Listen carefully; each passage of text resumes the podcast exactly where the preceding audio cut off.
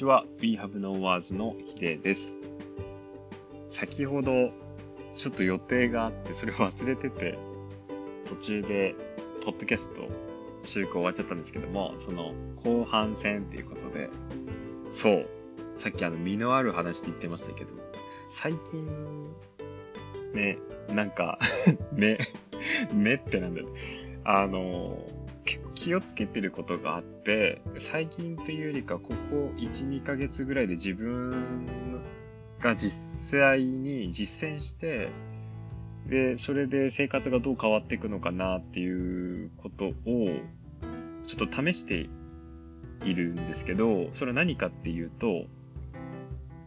時間の使い方をより、うんと、厳しくっていうか、時間の使い方をより、なんだろうな、はっきりさせるっ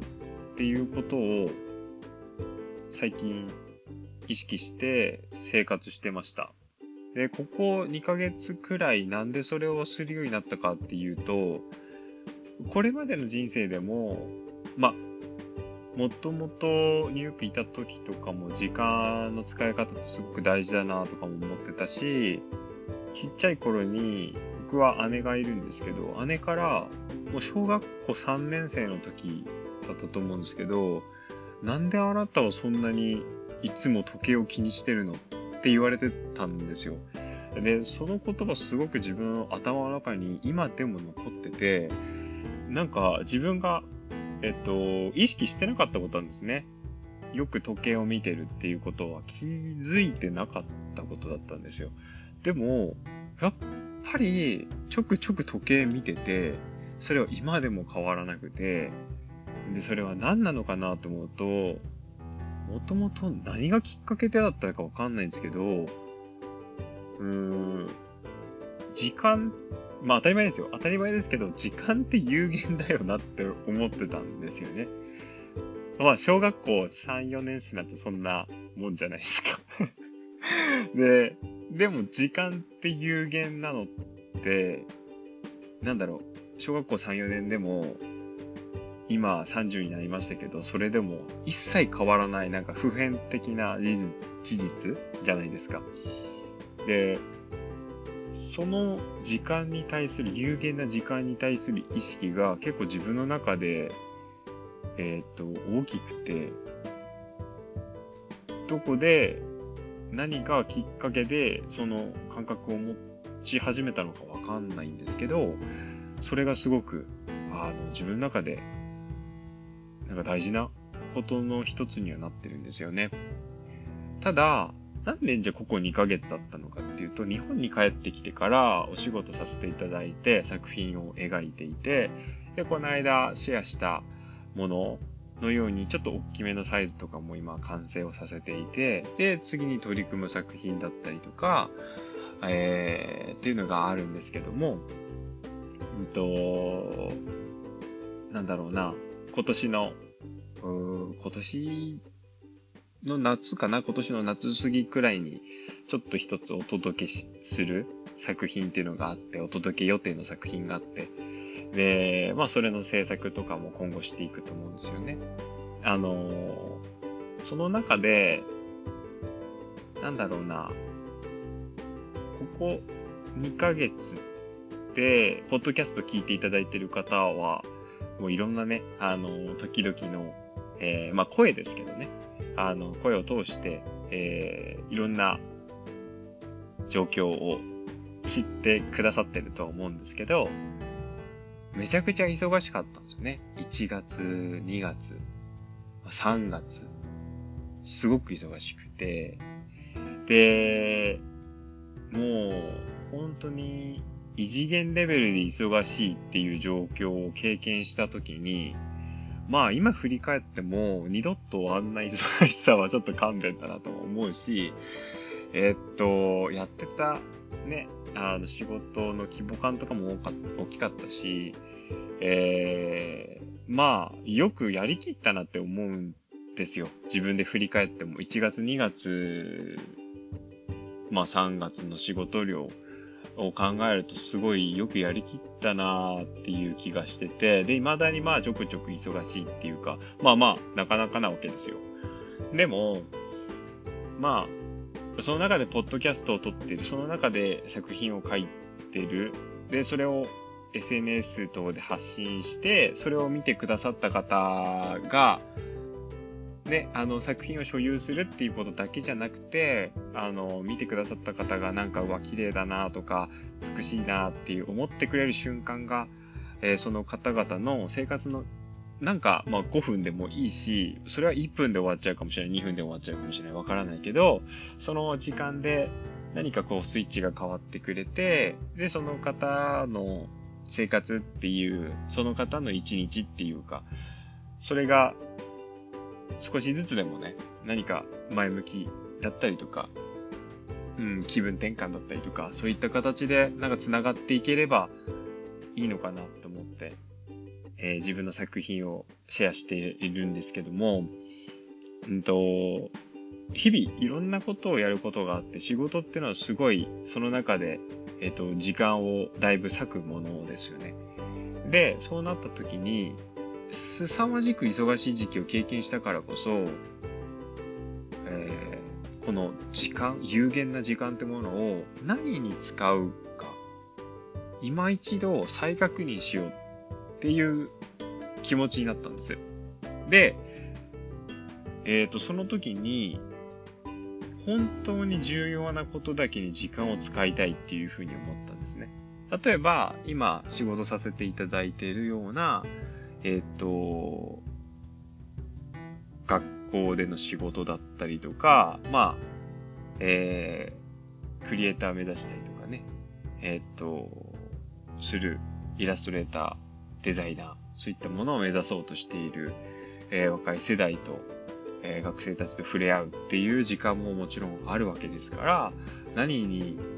自分が時間を使えば彼らのためになるのか、刺激になるのかっていうことも、あの、考えてて、で、いろんな業務の中で、一番、あの、時間を注力すべきポイントって何なんだろうっていうのを、をまず、あの、デイリーの仕事の中では考え始めたんですよね。で、それをし始めて、えー、自分の作品制作っていうのも大事だから、その作品制作には、じゃあいつ時間を取れるのかっていう、その、週単位でもちょっと考えるようになったりとか、えー、それから、自分がね、大事に思ってる人との、あの、会話をする時間だったりとか、えー、まあ僕らは遠距離で、えー、関係性があるわけなんですけど、今はね、えー、そうなんですけど、すごくね、コミュニケーションって大事だと思うんで、じゃあその時間って優先すべきだよね、とかね。えっと、そういう風にして、今一度有限な24時間っていう時間をどんな風に使っていけばいいんだろう。そこに意識を持っていき始めて、実際に実践をしてるのがここ1、2ヶ月なんですね。で、えっと、なかなか自分もなんだろうな、このぐらいはっきりやってるのは、なかなかなかったなっていうふうに思うんですけど、それは何かっていうと、えー、一人の時間を取ることって、例えばこれをお聞きになってる皆さんがどんなお仕事をされてるのかわからないですし、えっと、どんな環境で今、あの、お住まいなのかわかんないし、その、Spotify の、えー、っと、まあ、なんでしょうかね、あの、データみたいなのを見ると、いろんなこう国でもしかしたら聞いていただいてるんじゃないかなっていうふうに思ってて、で、いろんなその環境、状況、そして国っていうのは違うとしても、うんと、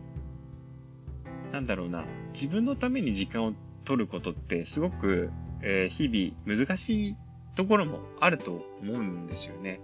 で、自分自身がそれすごく実感していて、自分のための時間を取るってすごく難しいなと。で、日々その仕事の量が増えていったりとか、えっと、でもそれと比例して自分もやりたいことが増えていくってことが出てくると、じゃあ、どうやって時間使うことが一番大事なんだろうっていうふうにやっぱなってきてて、でも、えー、使える時間っていうのが、えー、少ない時だったりとか、取りづらいっていう時期だったりとかもあるわけですよね。で、その時に、今までの自分だと、なんだろうな、いろんな仕事に対してできる限りのことをしようと思って、えっと、なんだろう、時間とか、えそれからまあ、エネルギーをいろんな方向にこう使ってきた時もあったと思うんですよ。まあ、それでも選んではきてたと思うんですけどね。あの絵を描いていくっていうような、絵を描きたいっていうような、その目標みたいなものがすごくはっきりしてたんで、それにはすごく一番時間をこれまでの人生でも使ってきたなと思うんですけど、最近いろんな仕事をしてて、えー、がっつりと、その、出入りだったりと職場でも、一人の時間っていうのをもうがっつりと取るっていうスタイルにも今変えちゃったんですよ。うん。ただ仕事はちゃんとやるけど、一人の時間を作る。その時間でやるべきことをやる。で、やるべきことをやるのであれば、えー、っと、例えば周りの人との人間関係ももちろんあるけれども、やっぱそれやるべきことやってからだっていうところもあるので、がっつりともう、なんだろう、自分のデスクじゃないけど、その場所からもう全然違う場所で仕事してたりとか、まあ実際するんですよね。で、そんなこと可能なのって、えー、まあいろんな職場あると思うし、いろんな環境があると思うし、いろんな状況がある中で、そんなことってでも、なかなか難しくないですかって思う方もいらっしゃると思うんですよ。僕自身も、どっちかっていうと、やっぱりとは言っても、あの自分のデスクでやるべきだし、なんかみんなと一緒にこう仕事をすべきだしっていうのは思う、思ってた方だったんですね。ただ、それではなかなか効率が上がらなかったりとか、えっと、自分が追い求めているクオリティまで、えっと、しかもそのエネルギーを注力しなければいけない、えー、お仕事に対して、うんと、その、クオリティを上げていけないっていうふうに判断したので、僕はもう今のスタイルを、あの、確立、確立って言ったらおかしいかもしれないけど、今のスタイルをちょっと貫き始めたんですね。で、だけど、それに対してやり始めたら、実際に、でも、やることやってるからねっていう目でやっぱり皆さん見てくださって、あの実際、一匹狼みたいな、まあちょっと違うかもしれないですけど、一匹狼みたいな感じに見えるかもしれないんですよね。その姿は。だけど、何も横のつながりとかは切られては全然ないし、えっ、と、全然連携するところ連携していってるし、ただ自分が集中しなきゃいけない。この日はこれをやらなきゃいけない。この時間でこれを終わしておかなきゃいけないっていうものがあるとすれば、それはやっぱりこう単独で集中できる環境でもたった一人でやるっていう。で、その時間帯には、あの、ちょっとできるだけ話をね、他の話を受け付けたくないんで、あの、全然違う場所でやってるとか、まあそういう感じで、あの、やり始めたんですよ。うん。で、それは今、一例として仕事、デイリーでやってるその仕事のことを一例に出しましたけど、すごくそれで、あの、できるようになったことってのはすごく大きいし、あの、大事なことに対して一番時間を注げているっていうような感覚もちょっとあるんですよね。で、しかも人間って体力があるじゃないですか。体力って無限じゃないし、えー、年が重なってくれば、その体力がやっぱり目減りしてくるっていうのもあると思うので、えー、っと、僕はそれも感じてるし、だから、その中で、一番今ベストななんか転換期だったりとか考え方を採用してきているのかなっていうふうに思ってるんですね。で、これをなんか英語のなんかその考え方で less is more っていうのかな less 少ない is more みたいな more よより大きいみたいなんだけどなんか最小限のエネルギーで最大の結果をみたいな最大の効果をみたいなことらしいんですけどなんかそれを最近頭の中に置いてて実践中なんですよね。で、えっと、例えば、なんだろうな。今までの自分は、ちょっとこう、うーん、気遣いみたいなところもあって、これやっといた方がいいよな、みたいなこととかも、比較的これまで振り返ったら、やってた部分があるんですよ。ただ、あの、これは受けておいた方がいいよなっていうような仕事だったりとか、これはなんかやったら多分きっと喜ぶんだろうなって、相手がね、なんか頼み事してる相手が喜ぶんだろうなっていうものとかをすごい組んでたんですけど、ここ最近は結構断るっていうことを同時に進めてます。で、であるからこそ大事なことに時間を避けて、とは言ってもね、ゼロじゃないですよ。他の仕事だってもちろんあるけれども、その咲き方を変えたっていうか、時間の咲き方を変えたっていうようなところがあって、で、そう、それをやってから、あ、この時間でスケッチを書いておこうもそうだし、あとは絵を描くことだったり、その仕事をするっていうことだけじゃなくて、えっと、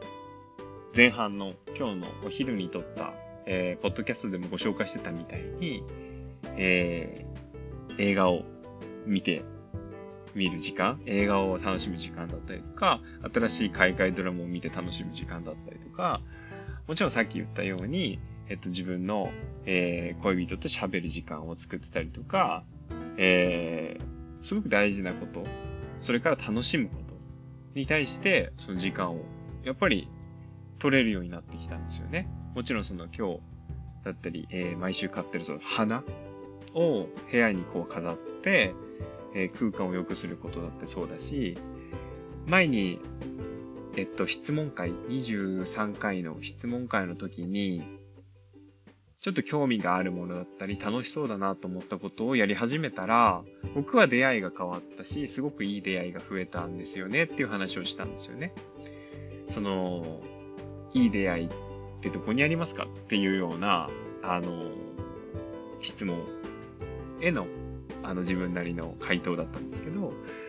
そこでもなんか言ってたような感じで、いろんなことに興味を持てるようになって、でも興味持つだけじゃ何も始まらないじゃないですか。興味持ってから自分が動かないと、それを実際にやってみるっていうことでできないんですよね。なので、それを実際やるためには、やっぱり時間が必要になってきて、どこかでそのやる時間っていうのを自分にこう確保してあげる必要っていうのはやっぱありますよね。なので、最近この考え方、レスイズモアっていうものを自分の中でこう、反数させてて、その考え方で今動いてるんですけど、なんか前よりも断然いろんなことができてたり、いろんなことが楽しめたりとかっていうのは、なんかできてるなっていう気が最近してました。なので、これの、このポッドキャストを聞いてくださってる方にも、なんか、この話を、なんか、シェアしたいなっていうふうに思ってて、えー、今回は後半で、えー、ちょっと、ためになるかどうかわかんないですけど、あの、話をしてみたっていう感じです。はい。で、まあ、あのー、いろいろと、なんだろうな、自分の中でも、ニューヨークに帰ってきて、今のお仕事、出入りのお仕事を始めさせてもらって、実は、うんと、自分がそこまで自覚してなかったけど、得意なことだったりとか、すごいと言われることを、あ、新新たな面、自分が意識してなかった面で、周りの人から認めていただけてるような面っていうのが再発見とか、もう発見できているんですね。で、そこに対して自分は何もやっぱり意識してなかったんですけど、それは一個まあ、いろんな人から、その自分の職場でも、あの、なんだろうな、いろんな質問があったりとか、えまあ、学生としてもクリエイターだったり、イラストレーターだったり、デザイナーだったり、みんな目指してるので、そこの中で、会話の中でいろんな、あの、話をしてたりとかもするんですけど、なんか、それへの受け答えだったりとか、なんかそういうのを、ちょっとこう、先輩の、えー、職員の方が、なんか見てて、えー、よく、なんかちゃんと、なんだろう、ちゃんと答えてるか僕はわかんないですけど、あのー、やってるよねっていう言葉を何度か、あのー、かけていただいたことがあって、でも、人の話ってそれまでそんなにこう自分は聞いてきたのかなってか、あの、思い返すと、そんなに聞いてこないで自分でこう思ったからこうしたいみたいなで、やっぱ来た部分はあったから、意外だったんですよね。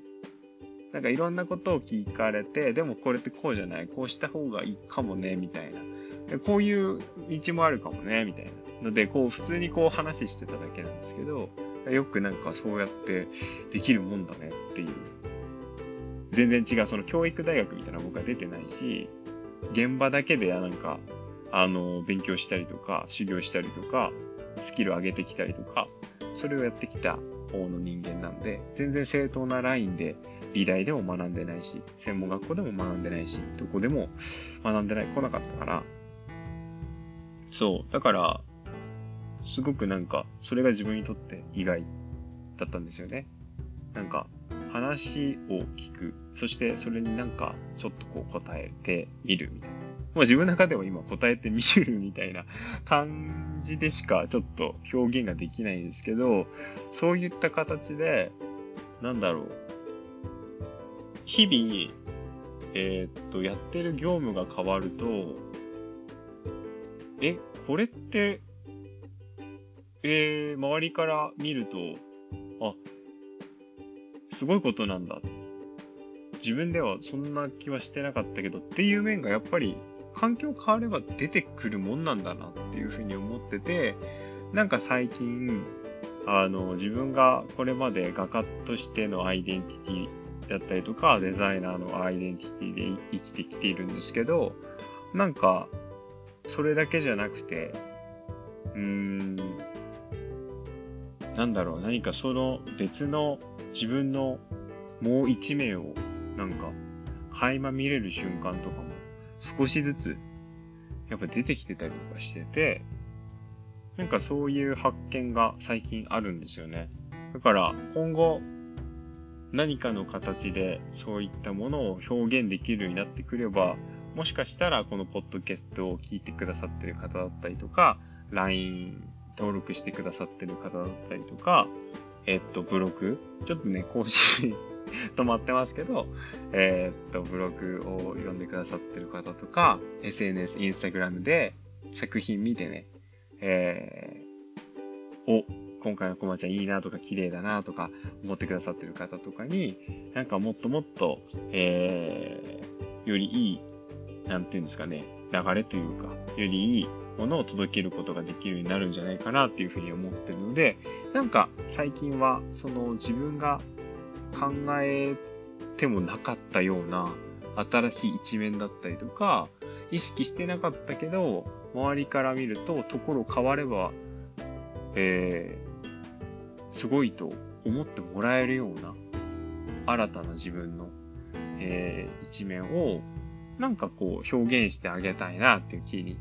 なってきてます。まあちょっとどうやっていったらいいかとかはね、今後ちょっとまだ時間がかかると思うんですけど、最近、なんだろう、発見し始めた、最近声をかけ始められたことなので、ただまあ、